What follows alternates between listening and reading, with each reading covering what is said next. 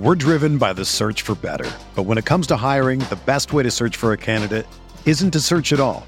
Don't search match with Indeed. Indeed is your matching and hiring platform with over 350 million global monthly visitors, according to Indeed data, and a matching engine that helps you find quality candidates fast. Ditch the busy work. Use Indeed for scheduling, screening, and messaging so you can connect with candidates faster.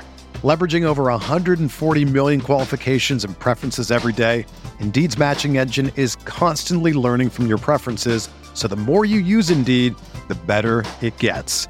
Join more than 3.5 million businesses worldwide that use Indeed to hire great talent fast. And listeners of this show will get a $75 sponsored job credit to get your jobs more visibility at Indeed.com slash BlueWire.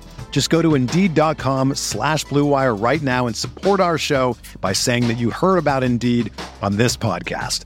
That's Indeed.com slash BlueWire. Terms and conditions apply. Need to hire? You need Indeed.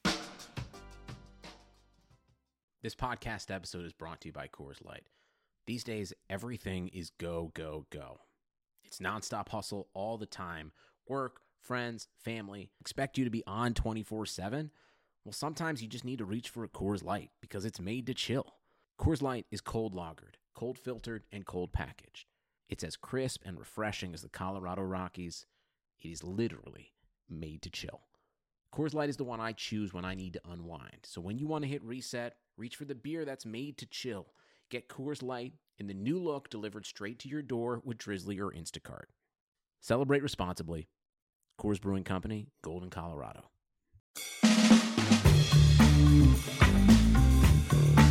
Well, here we go, and welcome back to another audio adventure here on Insight.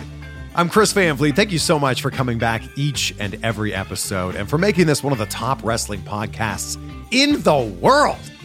You know, there's so many podcasts that you could be listening to right now, but I appreciate you choosing this one. If you haven't yet, could I ask you to hit subscribe or follow wherever you're listening to this right now? I think you'll want to after this conversation. What a pleasure to sit down with one of the hottest free agents in all of pro wrestling. Chelsea Green was one of 10 WWE superstars that was released last week, April 15th. But as you'll hear in this conversation, she is so optimistic about what the future has in store for her. And I'm just blown away by her drive. Throughout her entire career, her drive is second to none. She is one of those people that when she gets a goal, she is laser focused on it and does absolutely everything in her power to make it happen. Wait till you hear some of these stories. Take a screenshot. Let us know that you're on this journey with us. Tag me. I'm at Chris Van Vliet. That's easy. Tag Chelsea. She is at Chelsea A Green on Instagram, and she's at I'm Chelsea Green on Twitter. Powell's05 over in the UK left this review that says, Great stuff. Makes my commute enjoyable. Genuinely enjoy Chris's interview style, regardless of who the guest is. It regularly makes me research the guest, regardless of whether I'm familiar or not. Well, that is very kind of you. Thank you so much for taking the time to leave a review. And I'm going to keep reading one out on every episode as a free way to shout you out. You know, there's no Patreon here. Don't PayPal me your money. You can if you want, I guess, but I've never asked for your money. It's just a free shout out. And uh, we're heading towards that goal of 2,000 reviews before my birthday, which is less than a month away now. My birthday is on May 19th. So looking for 2,000 reviews. If you haven't left a review yet on Apple Podcasts and you happen to be listening to this on your iPhone, just take a second. It'll take like 30 seconds. Take 30 seconds right now. Just hit five stars, leave an emoji, leave a few words. That's all we need. All right. Please welcome my guest today. What a great conversation this was. Please welcome Chelsea Green. All right. Welcome to the show. Thanks for having me. I know this background and I feel like I'm speaking to someone who's on the major pod network right now. I just told him, I'm like, it's so annoying that I have to sit in your little background and and that I don't even have a corner of the house that is mine that is like pink with roses or I don't know whatever my corner would look like but here we are at least here I am right here so okay if I squint maybe yeah. okay in a little, and there I am. Yeah, yeah. So there's a little bit of you, but your hair is covering it now. yeah, right. so you've had a you've had a weekend now to digest this news. How are you feeling? At first, I was kind of emotionless and and just like I guess confused. Um, and my way of handling that has always been to go into overdrive with you know like what's next? That's always the way my brain has worked in everything. So even when i became the impact champion literally that night what's next? Yeah. what am i going to do next? I've always been that way. It's kind of been like not a good thing as well for me. It's been good and bad. I do feel like it's been good for me this time around it's been good that i've just like focused on what is next how am i going to get my name out there you know what do i need to do to kind of kickstart my career back into like the wrestling world and everything. Um, so I feel I feel really good now. Like I, it's crazy. It's only been a couple of days, but it it feels normal now, kind of. Sure. But you're kind of able to follow in the footsteps of your fiance. Like I had a very similar conversation with Matt a year ago, and he was the most positive person about everything. And I feel like that's exactly how you are right now yeah, he has been, oh my gosh, so, so great.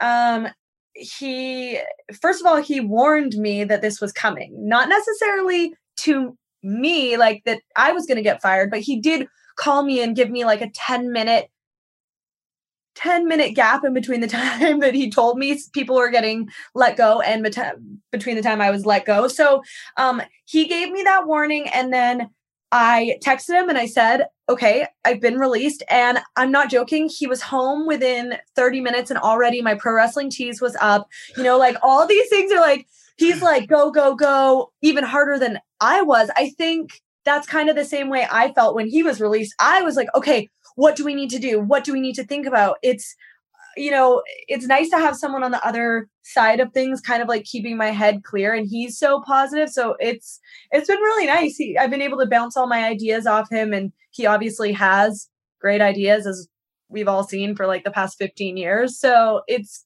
it's awesome. Nobody hustles harder than him, well, except me. Oh, okay. this is why you guys are perfect together so when you found out that other people were being released, were you like, ah, there's no way that I'm going to be included in that? Yep. Yeah, hmm. absolutely. That's that's actually exactly what I thought. I'm not gonna lie though, like hearing that that Billie Kay was released, that was a shocker. And that did make me question, like, whoa, okay, so Billie Kay was just on WrestleMania last yeah. week. It hasn't even been a week. And now she's released. What does that mean for the rest of us?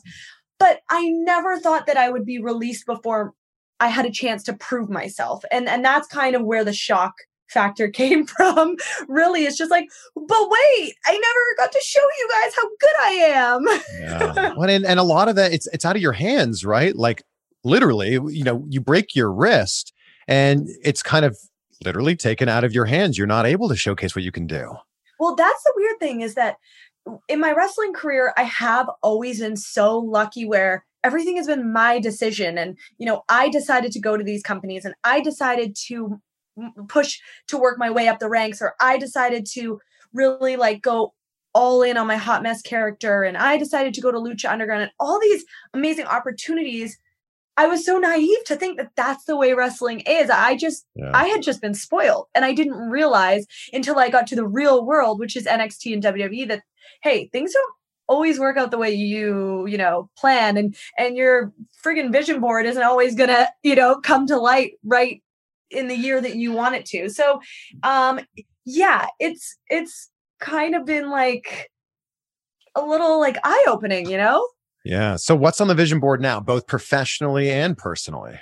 So in the immediate future, I am working on starting a podcast, which um, I've always wanted to do because I am such a talker, and anyone that knows me knows that I get myself into a lot of trouble just by talking.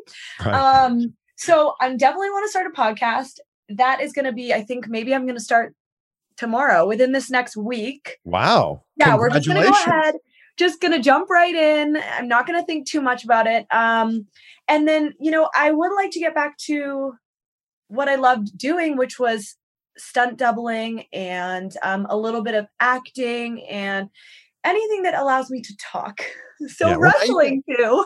Yeah, now you've got the ability to do whatever you want because I'm sure there were film roles that came around over the last few years that you had to kind of say, sorry, I'm not able to do that right now. Yeah, I had I had I had started to get on a really good track with um, kind of that industry in Canada, and it's so big in Vancouver, and, and I'm from Vancouver Island, so I mean, I was just getting in there and I was just getting jobs and just making connections when I was signed to NXT. So, you know, I really had to tell all those people like, hey, like that's it. That's Yeah. it. My my goal now is the top of WWE, so I can't even explore those options. I need to give myself the next 5 years to do what I have to do in WWE. Um, and so it has been kind of nice over the past couple days to reconnect with those people. I mean, some connections are, are gone and I'm going to have to make them again, but it's okay. You know, Canada's small. It's fine. I will be able to, to get those connections back. I, I love talking to a fellow Canadian. It's always so great talking to a fellow Canadian that's also like crushing it here in the US. but it's crazy that like Canadians are so happy I'm doing this, but Americans have no idea I'm Canadian. Yeah. So when I was released, you know, a lot of people are like, "Hey, you'll be okay. You're a hustler," and I'm like, "Yeah, but I'm Canadian. Like you guys forget, I don't. I I have to get a visa. I have to get a green card. I have to figure out a way to live here." so you now need to get a green card through marriage. Oh, trust me. I've already talked to Matt. Okay, so I was released on Thursday night and on Yeah. Friday morning, um, on Matt's way to Wisconsin or wherever he just was, I texted him and said, We need to get married. So you're you need to think about when that's happening. because pick you know, without getting too technical here, you probably had an O1 visa. so I had a P1 visa um, and was just upgrading to an O1. I've had a couple of P1s in the past, was upgrading to the O1 and getting a green card. Mm, so I had an O1 visa and then it transferred into a green card. But the, the way that those visas work for people that don't know is you can only work for the company that has sponsored your visa. So if you don't work for that company anymore, you don't have a visa. yeah it's very eye-opening to americans you know Yeah. they don't they they don't know how this system works and how crazy it is and it's hard and stressful and is not it doesn't happen overnight you know i i had to work really hard to get those visas and spend Yeah. a lot of money I'm with you. So you were supposed to be married four months ago. You guys were planning to get married on New Year's Eve, right? yeah Is there a date now? there's no date and there's not even like a possible date that's kind of the craziest thing my poor wedding planners like sitting in vegas like what's happening like we we really threw around all these options once we canceled our um, new year's eve wedding we threw around options of doing it in california maybe you know at Miz and Maryse's house or or doing it in Florida at Disney World obviously because of Matt and or you know going and doing it on New Year's Eve this coming New Year's Eve and I just I can't plan anything knowing that my family can't get into the country and back easily. I just Yeah. can't do it. And luckily Matt's totally okay with that. Like at this point we've been engaged for 2 years. So Right. yeah, we're like forever going to be friggin' engaged and never married. Um but we're kind of okay with that until he marries me next week. Yeah, it sounds like you guys are going to have a courthouse wedding just so you can stay in the country. I've tried already for like the past year to get him to go to the courthouse, and he will not because he is very much like a romantic guy, which I love, but also like I'm sorry, it's drive on down to the courthouse. We're getting married next week. when was the last time you were able to see your family? oh man, it it was December, um, 2019. Same. Yeah, I'm with you because my family can't come down here because they won't be able to go back to Canada without quarantining. Mhm. I'm with you. And you guys were planning to have this, you know, this wedding and this big event with all your family there. I know. We got really lucky. At least, you know, we didn't have an April wedding planned, and and all those poor people who, you know, when the world went into lockdown in in March, I felt so bad for all those people because it's kind of too far gone. You know, we at least had the better half of the year to cancel and tell everybody like it ain't happening. But yeah, I just, I just. I'm so close with my family. There would be no way that I could do all this without having them here. And everyone's like, well, why don't you have it in Canada? Well, the same, it goes both ways. You know, like Americans can't go into Canada. Yeah. It, it's not an easy process right now. Yeah. Other than Matt tipping you off that this was happening, did anyone inside at WWE go, hey, by the way, some cuts are happening right now? No.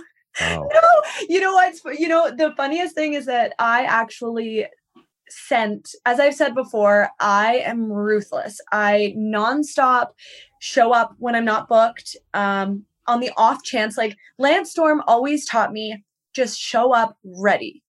Always show up ready. So I would always show up with all of my gear in my car like ready to go i always had my spray tan on and my makeup and like all that stuff done because you you just never know and there has been times when people are needed last minute. So I um I had actually sent an email to them um to everyone at SmackDown letting them know, "Hey, I'm going to be there Friday. If you need anyone, I would be the perfect post-mania debut. I will be there, gear in hand, ready to go. Like I'm your girl." Yeah. Just like to to you know out of sight out of mind so i want them to see me i want them to hear from me i want them to know that i'm constantly even though i'm sitting on my couch getting paid like I, i'm i haven't stopped thinking about this you know? Yeah. and so i was like in their ear every single week and yeah i was ready to show up for smackdown. I just had to um go ahead and put my smackdown outfit back in the closet today. So when you didn't maybe hear back from them on that email, did you go, ooh, it's kind of like when okay you, well in hindsight sure, yes, in hindsight Yeah. yeah exactly and and like i can laugh about it right now. In hindsight yeah that was the first email they haven't answered So- Mm. so oh, yeah. this is like when the when the ex doesn't respond to your text and you go, that's a little strange. yeah like you know in hindsight should i have like maybe thought about it totally but you know my career in in wwe has been anything but ordinary so i didn't re- really think anything of it and i was ready to show up for smackdown and um debut and have everybody fall in love with me The one constant in your career, though, and I love this, is persistence. Like this whole story you're talking about, just showing up when you're not booked. That's not, that wasn't just this thing that happened last week. This is the story of your career. Yeah, there's actually a funny story that I don't I don't know if anybody knows it, but I actually showed up to I flew myself to NXT tapings before I was obviously on the roster, um, before I even got a job at Impact. So that would be about maybe 2015. I showed up, um, and I, you know, I I emailed NXT and they let me come as an extra. Um, all my girlfriends that week were used. I think it was Deonna, Tessa, and myself that went, maybe Rachel as well. They were all used for those like two days of tapings, and I wasn't. And I was so upset, like so upset that I had flown myself from from Canada and like, you know, got all new gear and all this stuff just in case because I thought to myself, and I've always thought this, if they see me, they're gonna love me. So Yeah. I showed up with that attitude. I didn't get booked. Totally fine. You know, they have a reason for booking extras the way that they do. And um, I was sitting in Full Sail and I thought, you know what? If they don't want me, maybe Impact does. And I called up Impact and I got a tryout the next day. They had tapings in Orlando. I got a tryout the next day, and that's how I got hired. You called Impact while you were at NXT. I went outside. I left Full Sail. I went outside. I called Impact. I can't remember who it was at the time, who my contact was. Um, they said, "Come on down. Like we don't know if we have anything for you, but we might have a, a dark match, a tryout match, whatever." And they gave me that tryout match versus Mickie Knuckles, and they hired me then. Wow. So this is like it was your way to salvage this situation. Then you had a great run in Impact. Totally. I mean, that was huge for my career. Huge. And obviously the start of the hot mess and and like they gave me all the faith in, in the world giving me a, a a title when I didn't truly did not deserve it and I was so mm. young in my in my career and that's what gave me all the confidence moving forward. They had the faith in me, so now I had the faith in myself. Right. Impact seems like they're very welcoming of you now. Like, hey, come on back, Chelsea. because it's like a family there, you know? And Yeah. I, I think that they know, well, I know that they know that you have to experience WWE for yourself. You know, you, we all set that as our goal. When we were growing up, what did we all watch? Everyone watched WWE, WWF. So that's our goal. And we need to experience that before we can check it off the bucket list Yeah.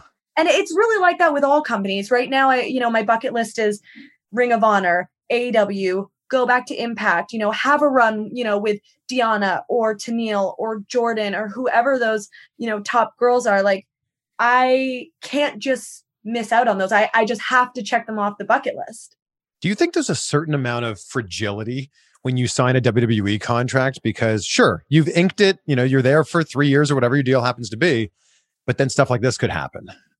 yeah that's the thing you have to be really smart and and it's i mean that's so much easier said than done Sure. because yeah. kind of the rock star lifestyle you you get in so deep and you know you're competing for those top spots like you are at any company. You want to look the best. You want to have the best gear and and have the best ideas and things like that. So you're just constantly trying to kind of keep up with the joneses. And that's tough. That's tough. Unless you come back down to reality when you get home at night you might stay up there Yeah. At what point in your WWE run did you go, all right, I'm really starting to build some momentum. This is going to lead to something? I I don't know that I ever felt that way because honestly, the locker room is so good. And it never Mm. changed. Like it was so good at NXT and there was so much competition and not just like direct competition, not just I'm looking at this girl and she's five foot eight and a brunette. It's not it's not like that. It's that everyone is so different. And you have to look at yourself and think, well, shit, how can I make myself different? Like Shotzi's got this cool personality and green hair and and like Tegan Nox has all the Avengers stuff and Dakota's got crazy kicks and Raquel is is 10 feet tall. Like, how do you compete with that? Right. Like, and then finally, when you get up there, you're moved to the main roster and you have a whole new set of girls that you are looking at like, oh my God, I am not Sasha Banks. I'm not Charlotte Flair. I'm not Becky Lynch. I'm not Bayley. How can I be the best me so I can get up there on that platform? It's really friggin' hard. yeah. Well, it's like you've leveled up. And then when you get to that next level, well, then you got to start again and keep climbing that. and you can never Staircase. plateau you know you can Yeah. never in wwe and and any tv company where people are watching you weekly you cannot stay the same you Yeah. that will be the demise of your career if you stay the same. You have to evolve. So, what was it that you came up with where you're like, this is what's going to make Chelsea Green stand out? oh do you have hours? Do you have hours? I can't even tell you how many ideas i came up, up with. If i really think about it they definitely all led back to the hot mess. But with that being said it wa- it wasn't the hot mess like you saw at impact it was a different hot mess i really tried to pitch a darker creepier hot mess that you could relate to and not just relate to like the girl at the bar more so relate to like any psychotic person you've had in your life. It might be an Sure. ex boyfriend or girlfriend. It might be a crazy mother in law. You know, it might be like your deranged sister or brother who's like, who knows? Like it could be Yeah. anything. But I was always working on ideas that that led to me turning into the hot mess because that's just what I love. I just want to do character work. I don't need to wrestle. I'm totally cool with not wrestling. I want to tell a story. I would think what's difficult is you built up this character in Impact that, you know, really made a splash. And then you sign with WWE and you kind of just have to start from scratch again because unfortunately the audience doesn't completely cross over. Yeah, that is another thing that I think I was naive to. I didn't realize that those worlds they don't necessarily 100% cross over. You are I mean more people don't watch Impact than do when it comes to WWE fans, diehard WWE fans.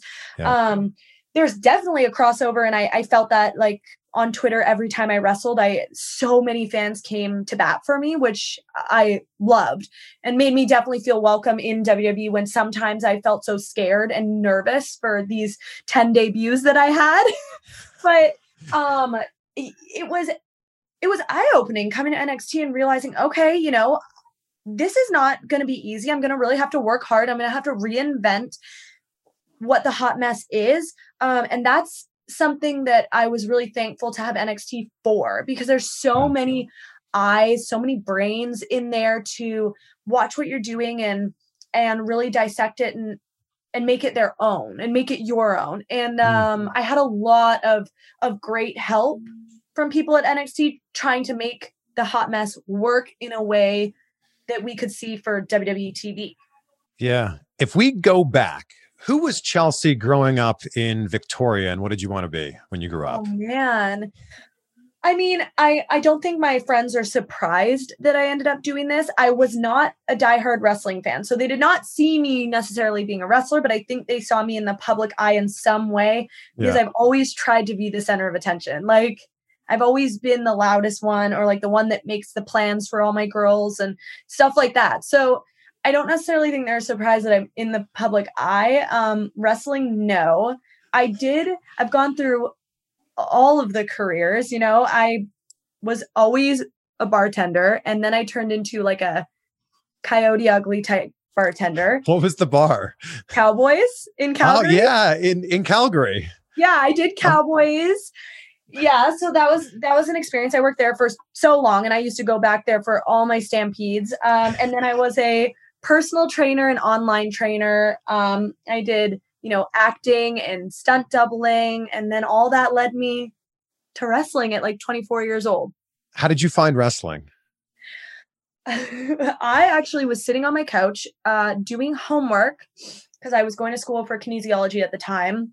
I was doing homework and a match came up on TV and it was Nikki Bella versus someone else. I can't remember who, but I just remember Nikki because I, I love her so much. And um, I watched instead of doing my homework. And I was like, I feel like I could do that. And so I Googled how to be a WWE diva.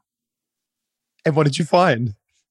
I found Lance Storm School 10 minutes from me. Wow. And I was like, oh, this is fate? This is fate. I should not go to school anymore. I need to be a wrestler. At, my boyfriend at the time thought I was an absolute lunatic, but supported me. And I went and did my three month you know, sink or swim program with Lance Storm. And um, that was in January of 2014. I finished April 2014, beginning of April, and I was on Raw by August. That, I mean, this has to be fate. That one of the best wrestling trainers in the world and one of the best wrestling schools in the world happens to be 10 minutes from where you're going to school. I know. That's the thing. I was like, oh, I looked it up. I don't want to go to school anymore. I don't want to do kinesiology. It's fate so did you drop out of school? I dropped out of school. Wow. I dropped out of school because I I believe that I did that in December and yeah, I in December and like about a week or two later Lance was like we had someone drop out like if you want to do this you need to send me the money now and and come to class. Wow. But but what's at the heart of this story is number 1 betting on yourself and number 2 listening to your heart and following your heart it, truly like i really think that all of the decisions i've made before wrestling but mostly in wrestling have been a gut feeling like my my instincts and they haven't led me astray yet they've truly led me to all these amazing experiences i mean one gut instinct i had to release myself from impact and head over to Lucha Underground, like that was the best decision I ever made. Wow. And a lot of people, you know, I got a lot of flack for that, but truly for me, I knew it was my time to leave. Um, I didn't want to, I didn't want to be the last person at the party. And, you know, I left the party and I started a new party and then it just kept, the ball kept rolling. Yeah. Well, there's going to be so many people watching this or listening to this that have a goal, that have a dream, and instead of going after it, they're thinking of all the reasons why it won't work. And I appreciate how you look at it the other way and go, well, no, here's all the reasons why it will work.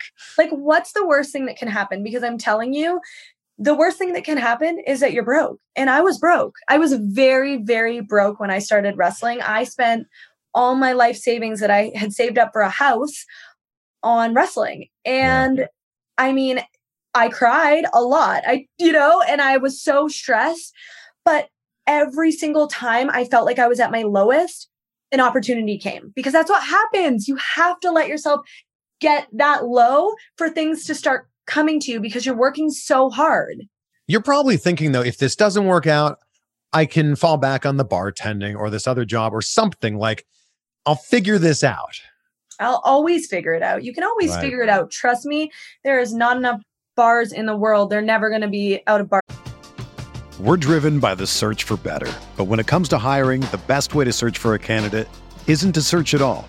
Don't search match with Indeed.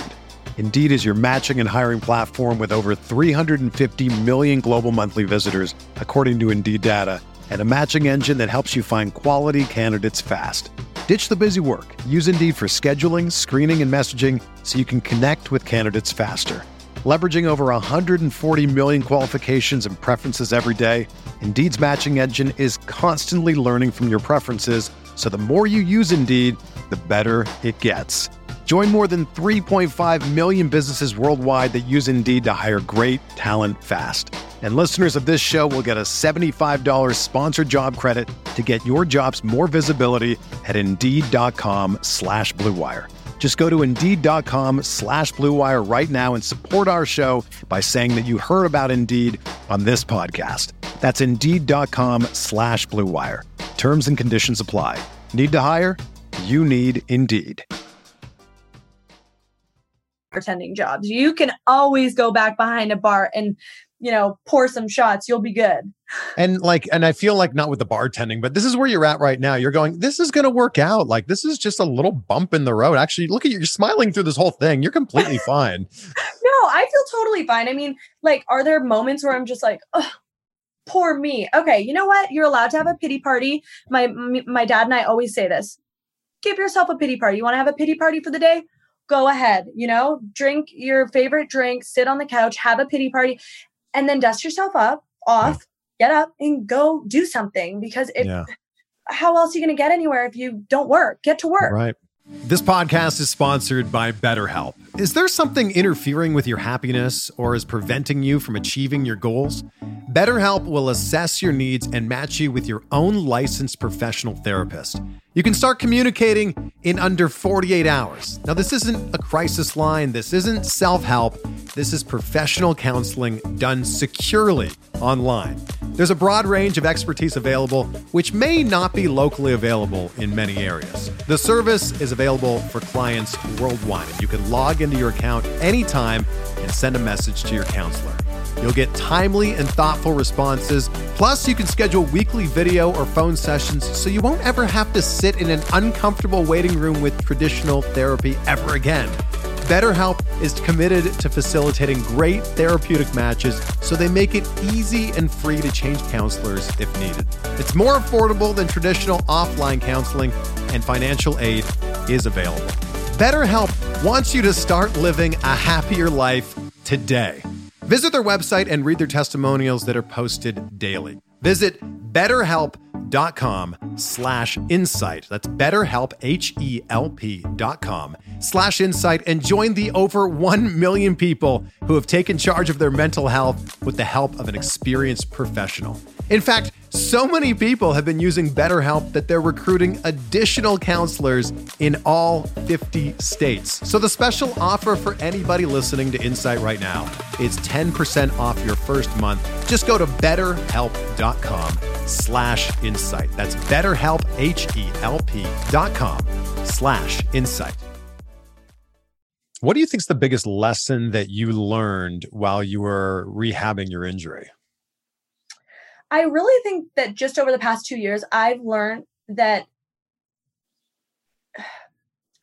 you know, hard work doesn't always get you what you want. You do have to realize that sometimes being in the right place at the right time or having a little bit of luck, like sometimes you're not always going to get exactly what you want, but you, I, I, I did realize that you get other things you might not get what you want or get exactly what you imagined or you know the, the exact picture that you had had made for yourself in your head but you're something else great is Yeah. going to come from this. And breaking my arm twice, I I was so mad at myself. I was so angry that this could happen, especially the second time around. You know, the first time it happened on my on my um, debut in front of the Full Sail crowd, and then the second time it happened in my debut for the Survivor Series match.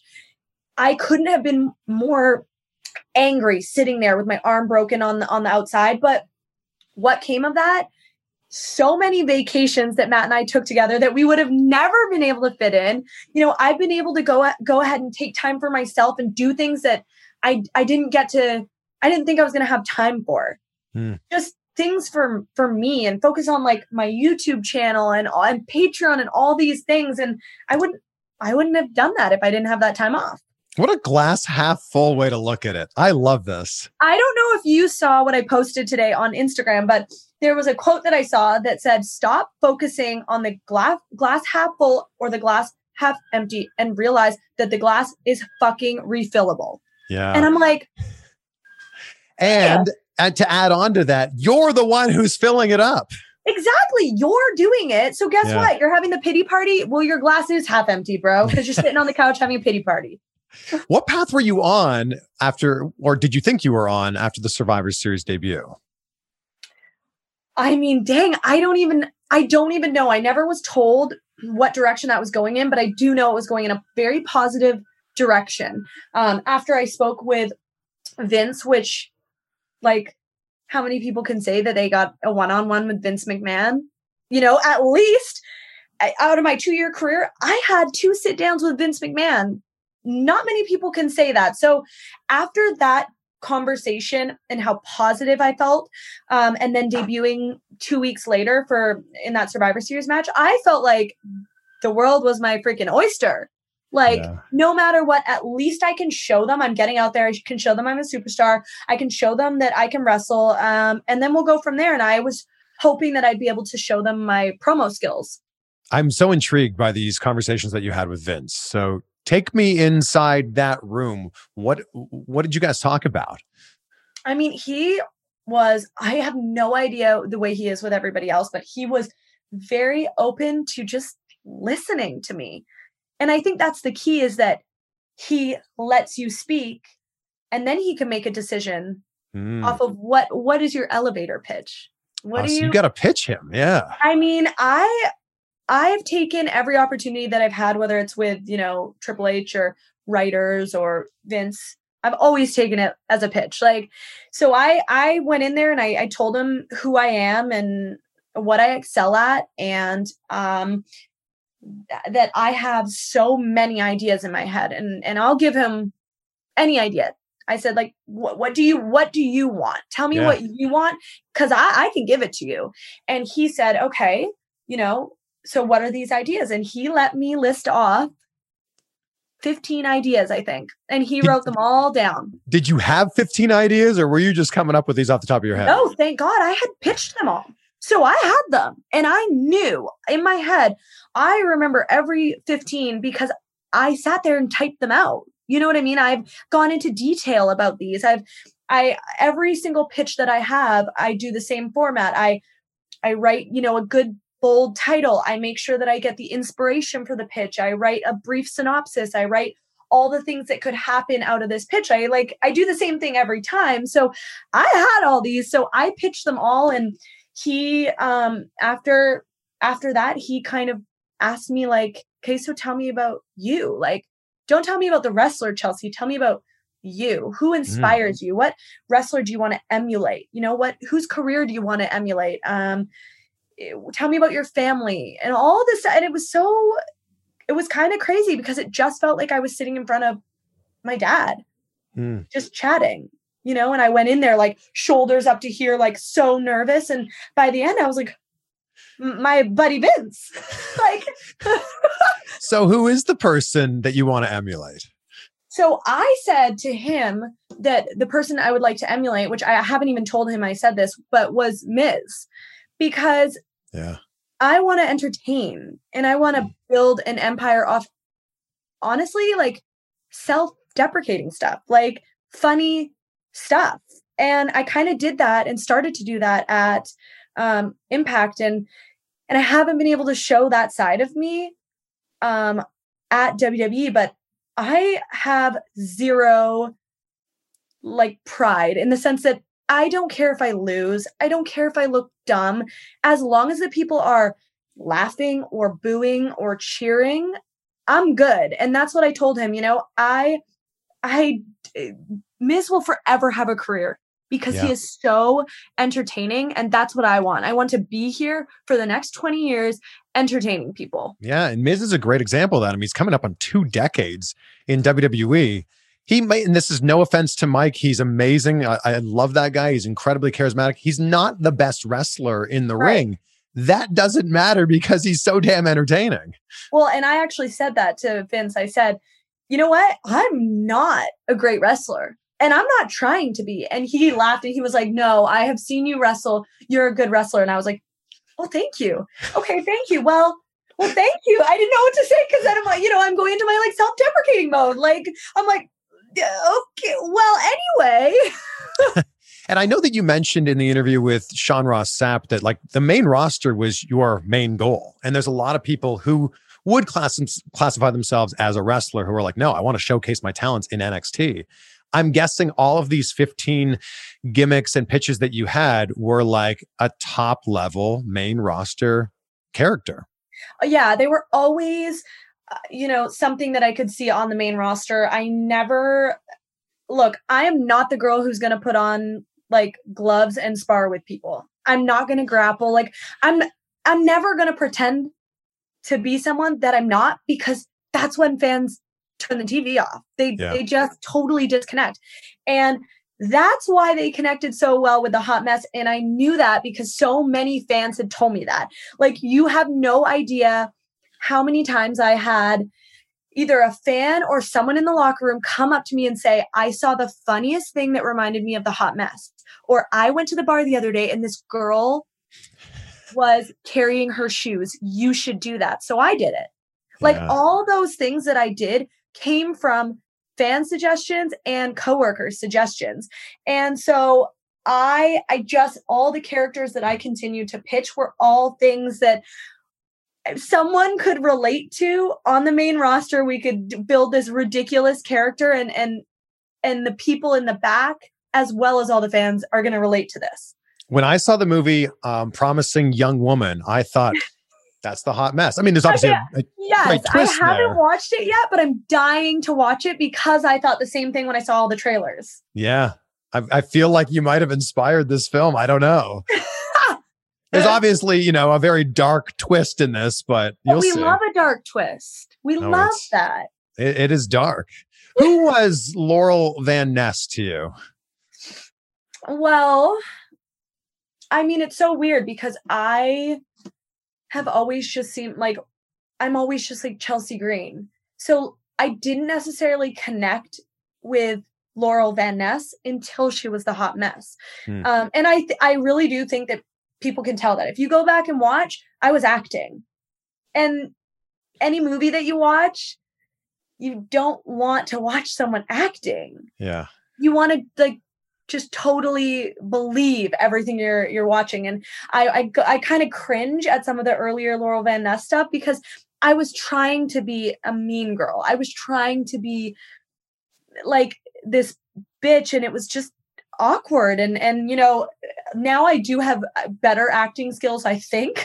I hope i have better acting skills but also i think um that no matter what character you jump into or what your name is or whatever you really do have to create a backstory for yourself and and, and all those things i just didn't do. I jumped into laurel van ness and so i don't truly know who laurel van ness is. Mm, That's interesting. I mean, I feel like you definitely know who Chelsea Green is. yeah and i mean there there are times when i feel like i don't you know? There were times in nxt that i think you could see that i i didn't. I was floundering a little bit um but i but i always went back to the drawing board and tried to figure out okay no who who are you? You went through so much to get here that's who you are. You went through tough enough. You went through tryout after tryout you know you got told no so many times that's who you are. You're either Yeah. angry about it or you're like the underdog. Yeah. I, I want to talk about I want to talk about tough enough because I feel like for some people, just getting on that show might be a win. I imagine though, for someone like you that's very persistent and very goal driven, you go, all right, step one, get on the show. Great. Now I'm gonna go win this thing. Well, yes, and I do think that was my downfall in Tough Enough was that I was so tunnel vision on getting the contract that I forgot that WWE is about entertaining people and that that show we needed to entertain. So I was so focused on I need a WWE contract so I'm not going to be involved in drama and I'm not going to play into this like silly storyline like if I could go back and redo it, oh man, I would have gone in there guns a blazing. You know what I mean? That is why Mandy was so perfect for that show and and came out of it with a contract no matter what because she entertained us. Yeah. So you're saying you should have gone into that show with a character. 100%. oh my god, Patrick was the biggest character in that whole thing. So like and look at him. You know what I mean? Like him, Josh, the Yeti, the Yeti came in with a freaking name for himself. Like, what Yeah. was I thinking? I was the wrestler, and I and I totally, totally let that go over my head. That might have been the best tough enough cast of all the seasons. Look at I mean, Look how many definitely the most successful. absolutely look how many people succeeded from that. And and it's so crazy. Like, man, how far people have come.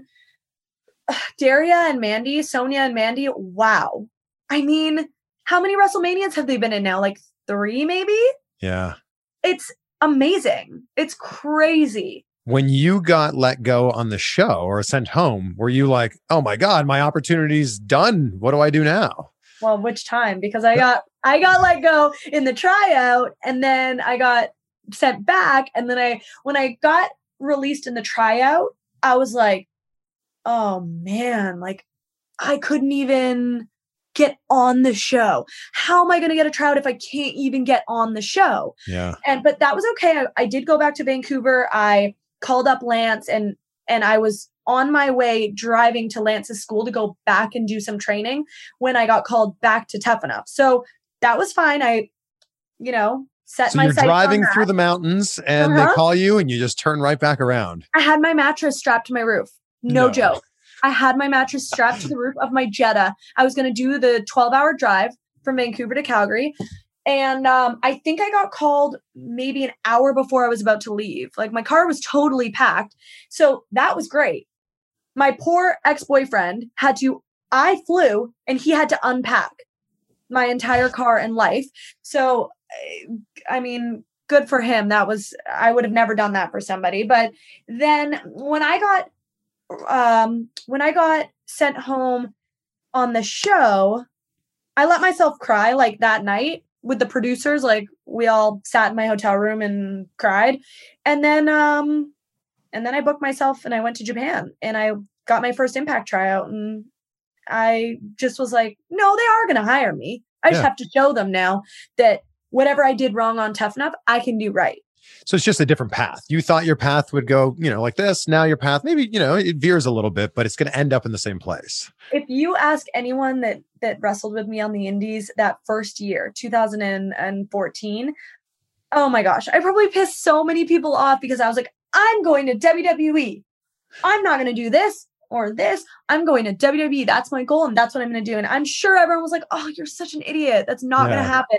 But that never that never left my mind. No matter what i was doing it i was doing it to get to wwe so Right. you know when i went to japan like okay well who else has gone to japan? They've never had you know their girls go to japan. Like i'm gonna go to japan. Went to japan you know? Okay i'm gonna go to impact and you know what i'm gonna win the titles they've Yeah. never had girls do that i'm gonna do that and then when i left there like okay well they've never had girls come out of of lucha underground and i'm i'm wrestling you know pentagon on, on the main event like they've never had that everything i did was like they are gonna need me by the time i'm done Yeah. I think unfortunately there's a lot of people who maybe aren't familiar with your work. They may be familiar with who you are, but maybe they haven't seen a Chelsea Green match. So if they go on YouTube later today, which match should they look up?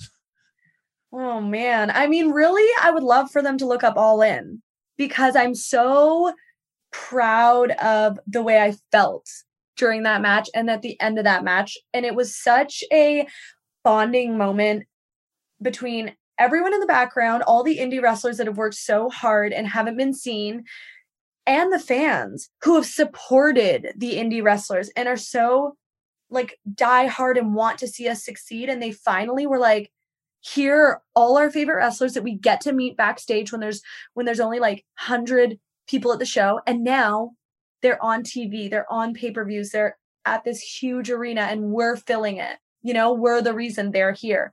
Like so that was honestly that's so far been the best moment in my career was all in and and the feeling it gave me and the rest of the girls and that's what I would want people to see. But would I like them to see me versus Pentagon? Yes, of course. you know, give me a little street cred. Was All In the biggest crowd you would wrestle in front of up to that point? I think so, but to be fair, I had done some big shows. I did um, a show in Mexico for Crash.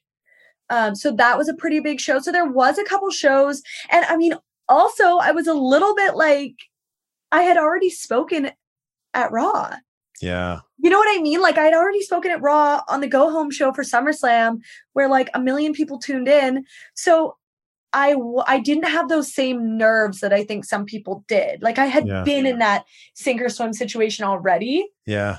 So it was a friggin' big crowd, but I was so ready for that. And I was already Yeah. signed with WWE. So I was just so ready to like go out with a bang. Did you have to get WWE's approval to work that show? No, I didn't. I mean, I didn't. I did. I do remember I asked right before I went out, probably an hour before I went out, I did text WWE to say, hey, can I say, can I tell the commentators on air to say this is her last indie match? Yeah. But I didn't get a response. But I really oh. wanted them to say it because I really wanted the fans to know that that like to to say goodbye to me that I was doing this and uh, and I was at all in and I had not asked for permission for this reason because I wanted to say goodbye to everyone in the best way possible. Yeah. I don't know if everybody knows this, Chelsea, but the reason that you and Matt Cardona are together is because of Cody and Brandi. Yeah. Cody and Brandi set us up. I mean, mostly who knows what Cody did, but Brandi definitely planted all the seeds for me. I'll never forget when they came to Impact and um and every day, probably like 3 days in a row, Brandi said something about Zack Ryder. Hmm. So I was like, by the end of the tapings, I was like, what's going on? Something's going on. I feel like is she trying to set me up? But I didn't really know what was going on. And I I remember that I was already following Matt on Twitter. So I went on and unfollowed him. oh, you So didn't want to date a wrestler. Then when he looked, because he didn't follow me. So then when he looked, I wasn't following him. So I didn't look like a fangirl. But I totally followed him. I don't even think he knows that. Wow. Now he knows. yeah. So you didn't want to date a wrestler. Is that what this was? No, I did not. And I'll tell you a funny story. I just got an email from Pat Kenney, who does NWA now. He worked at Impact with me when I first started for the first year, two years. And he just sent me this email and he said, I'm so happy for you and Matt, but funny, you told me you would never date a wrestler, and I told you never say never. And I'm like, Wow. oh, yeah, I told all the girls, I told Maria Kanellis, I told Allie, I will never, ever date a wrestler. You will never catch me dating a wrestler. And then, first wrestler I date, What happened? I fell madly in love. so I bad. mean, Matt's pretty lovable. I mean, it kind of has worked out with, you know, three cats and a dog and a house. I feel like we're doing well. Yeah, I'd say so. So, I mean, did you immediately knew that you liked him after your first date? I was pretty standoffish after our first date just because I was like, I'm not going to date a wrestler. But I will say he was persistent. He messaged me every day for a month straight until our second date. And then I total after the second date, I was like, oh, this is it. Like, I love him. That's that. And I and he was totally the same way. So you you guys waited a month between your first and second date? Yeah, I Wow. I had we had our first date at a terrible sushi restaurant and then I had to go back to Canada and I had a bunch of like stunt doubling stuff I had to do and indie shows I had to do so I was in Canada for a month and uh so we had our first date in January and our second date like mid February. So Matt took a page out of your book, out of the persistence handbook, and just kept peppering you to see if this would work. yeah, every morning I I woke up to a, a text from him. So I mean, persistence pays off. Wow. And look at you guys now. I know. Who you'll get married one day. Yeah, yeah, yeah. We'll just forever be engaged, but that's okay. When did you find out that he was actually a giant child with everything that he collects? I think I think probably the third date. On one of like our first dates, he said something about like a toy room or something and i was like i have to see this. Like i couldn't imagine it. Uh-huh. and um, he said something about like oh you probably don't want to come over today because i have to build shelves for my toy room. And i was like i'll help you build shelves. Like i'm great at building ikea furniture. So i'm like i'll help you build them. I'm sure that that's actually probably what made him fall in love with me because i'm sure everybody else was like this is bizarre but i like kind of took everything with a grain of salt now, granted, not everything was in this toy room. There was almost nothing in this toy room. This toy room has like exponentially blown up since I've been with him. So I didn't know that I was getting myself into like all of this. Mm. At yeah. what point did you realize that that is what you signed up for? Oh my God. Like after year one, I'm like, okay, there is Amazon package after Amazon package coming in. And, and like he's going to his parents' house, he's picking up suitcases of stuff, and our garage just filled up more and more and more. And I was like, I've never seen anything like this. And now you should see it. We can't even walk through our garage. Our garage is like something out of hoarders. So, what are you equally obsessed with? Nothing. Everybody always asks me that. I'm telling you, everybody always asks me that. Yes, I have an obsession with bikinis, but like I have a drawer. I don't have a room. You know what I mean? Like, and I'm not really your typical like girly girl. I don't like love shoes or purses or jewelry or anything like that. Like, I don't know. I've never, I'm such a neat freak that I love cleaning and giving away and donating. I, that's like my favorite thing to do. Pack up all of the stuff that I haven't worn in six months and donate it. And I just can't relate to Matt on this. Well, level. bikinis are a pretty good obsession if you live in Florida. I know. Well, that's like such a great obsession to have now. I'm just laughing at this whole situation. I know. You are you, you're so good to Matt.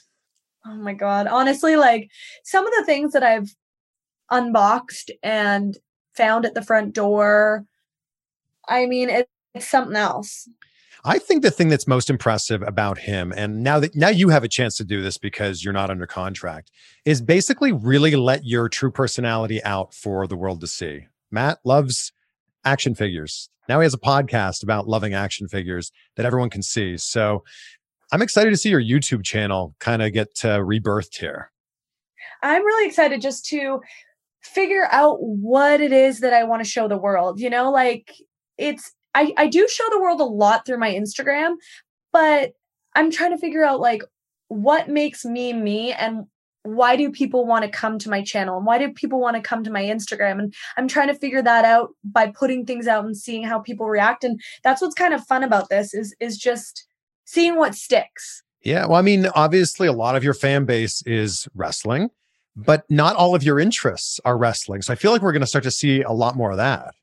I think um, that that's the difference between myself and a lot of wrestlers is that I didn't grow up being a diehard fan, so my passion lies elsewhere. Yeah. I work and I, I when I'm at work, I focus on wrestling and I you know do what I have to do to entertain in that way, but there's so many other things in my life that I love that got me here to this crazy wrestling world.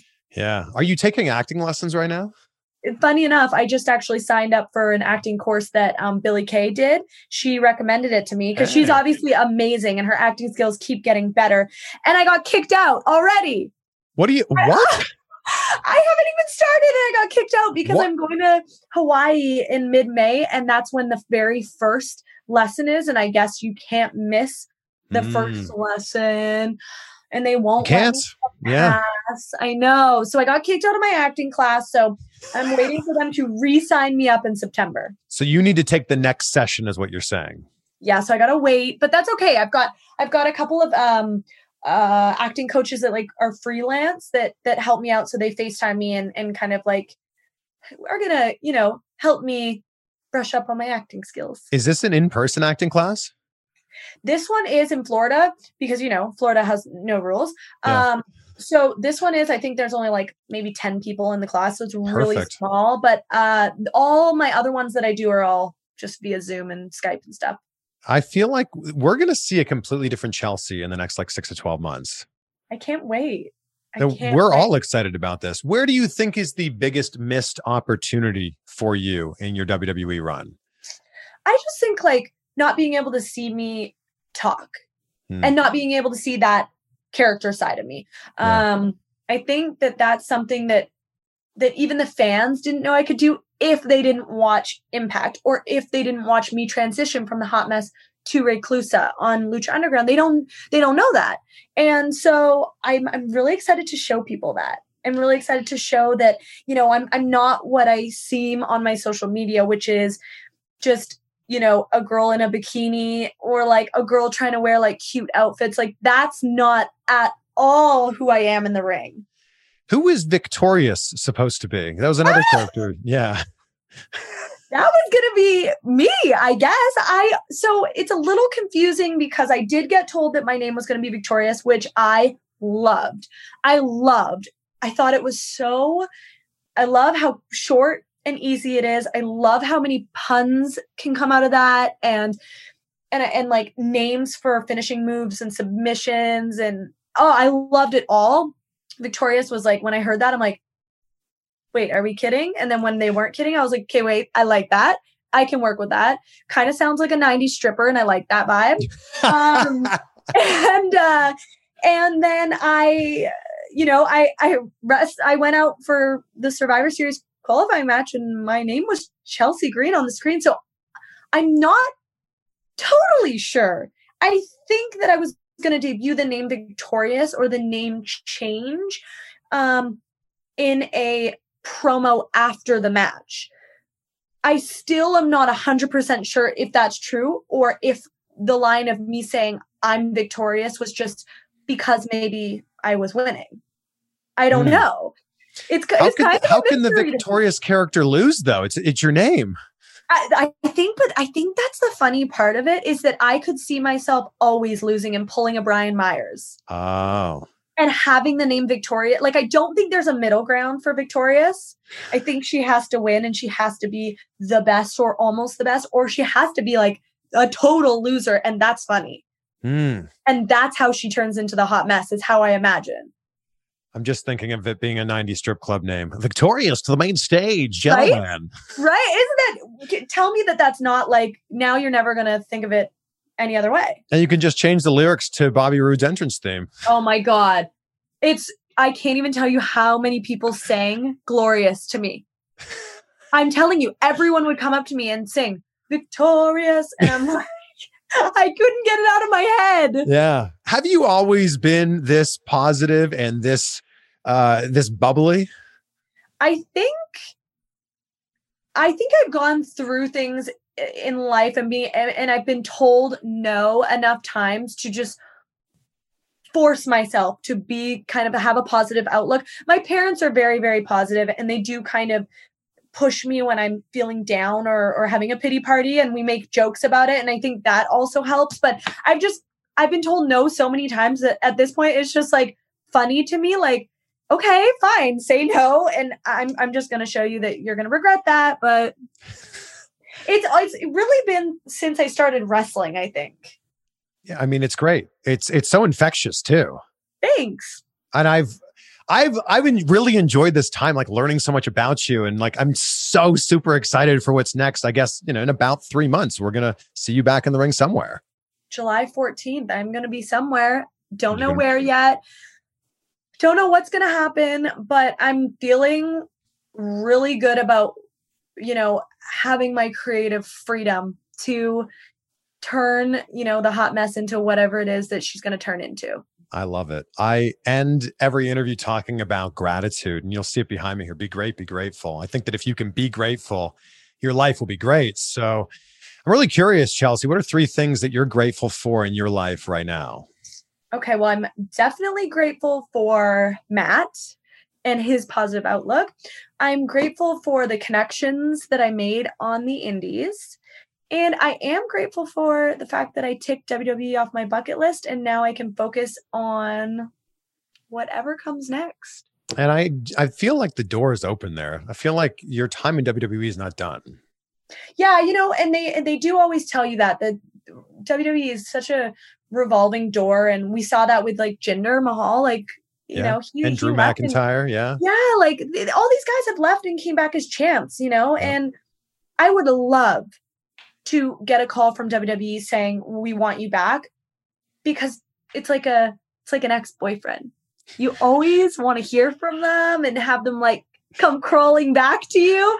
Um, but it, it it'll just be it'll be really really nice to start fresh at all these other companies. Yeah. And to work with all my friends. Before we wrap this up, what do you think is one thing that Matt has taught you? Uh definitely to grind. I thought I knew the grind, but he has an a totally different outlook on grinding and it's so much more intense and he never stops. Um, you know, he's always podcasting or he's on his phone putting out every single thing that's on social media is put out by Matt, you know? Yeah. Yeah. And that's huge. And I, I I've learned like the grind never stops. And I'm I'm hoping to get to his level of grind, but um we'll see. I'm working my way up there. What have you taught Matt that he now applies in his life every day? To relax. Hmm. Definitely. He tells me all the time, like, you're so carefree. Not everybody can be that carefree. Not everybody can be so relaxed. But I'm like, no, you actually can. You actually hmm. can. Because guess what? If we, you know, I don't know, bump our, we get a hole in our tire, you can get it fixed. Yeah. If we spill stuff all over our papers, we can go reprint papers. We're good. Yeah. We are good. We're living such a good life. We don't need to stress about the little things. Love He's that. still learning that. He's still, he needs a little practice. And what's one thing that Lance Storm has taught you that you oh, still man. keep in your life every day? Definitely just like respect. Respect, like inside and outside of the ring, just like treating everybody with respect you know, never ever looking past someone if you think that they're down here and you're up here. None of that. Like you just mutual respect is key. Mm. And um, I've always, I think that that's why I'm not really afraid to talk to people or speak my mind, maybe uh, to the people that have power, because I I respect them equally just as much as I respect, you know, the person in the locker room that might not be getting booked with me. Yeah, the best is yet to come for you. I hope so. oh, it absolutely is. Thank you for uh, hanging with us for this past hour. Thanks so much for having me. I can't wait to hear your podcast too. Just you wait. I'm going to try to get it out on Monday, so we'll see. There we go. Thank you again. Thank you so much. I I know I talk so much and some people are like, "Wow, I didn't even ask half my questions." So hopefully you got your questions answered. There you have it. Chelsea Green. And from the sounds of it, you'll be hearing her podcast in the next few days. And on July 14th, well, that's when we'll see where Chelsea Green lands, along with Billie Kay, Peyton Royce, Mickie James, Samoa Joe, Mojo, and everybody else who was part of these recent releases. Snap a screenshot. Let us know what stood out for you the most from this conversation. There's a lot of takeaways here. Tag me, I'm at Chris Van. Tag Chelsea, she's at Chelsea A Green on Instagram and at I'm Chelsea Green on Twitter. There, there's a lot of lessons here, but I think the biggest ones are to bet on yourself. And if you believe strongly in something, to never take no for an answer. And on that note, I saw this quote on Instagram that is just too good not to share. If you're the best version of you, then you are the best in the world because there is no other you. Be great. Be grateful, my friends. We will see you on the next one for some more insight. Everyone is talking about magnesium. It's all you hear about. But why? What do we know about magnesium? Well, magnesium is the number one mineral that 75% of Americans are deficient in. If you are a woman over 35, magnesium will help you rediscover balance, energy, and vitality. Magnesium supports more than 300 enzymatic reactions in your body, including those involved in hormonal balance. From functional medicine doctors to mental well being and female hormone experts, we all know that magnesium is the one mineral to improve all aspects of well being and health. But which one? Magnesium Breakthrough from Bioptimizers, the trusted choice recommended by leading experts with seven best absorbed forms of magnesium to ensure your body receives the support it needs for overall well being. Go to bioptimizers.com slash balance today and use code BALANCE10 for 10% off. Support your journey to wellness at B-I-O-P-T-I-M-I-Z-E-R-S dot com forward slash balance. Magnesium Breakthrough from Bioptimizers, your foundation to optimal health and vitality.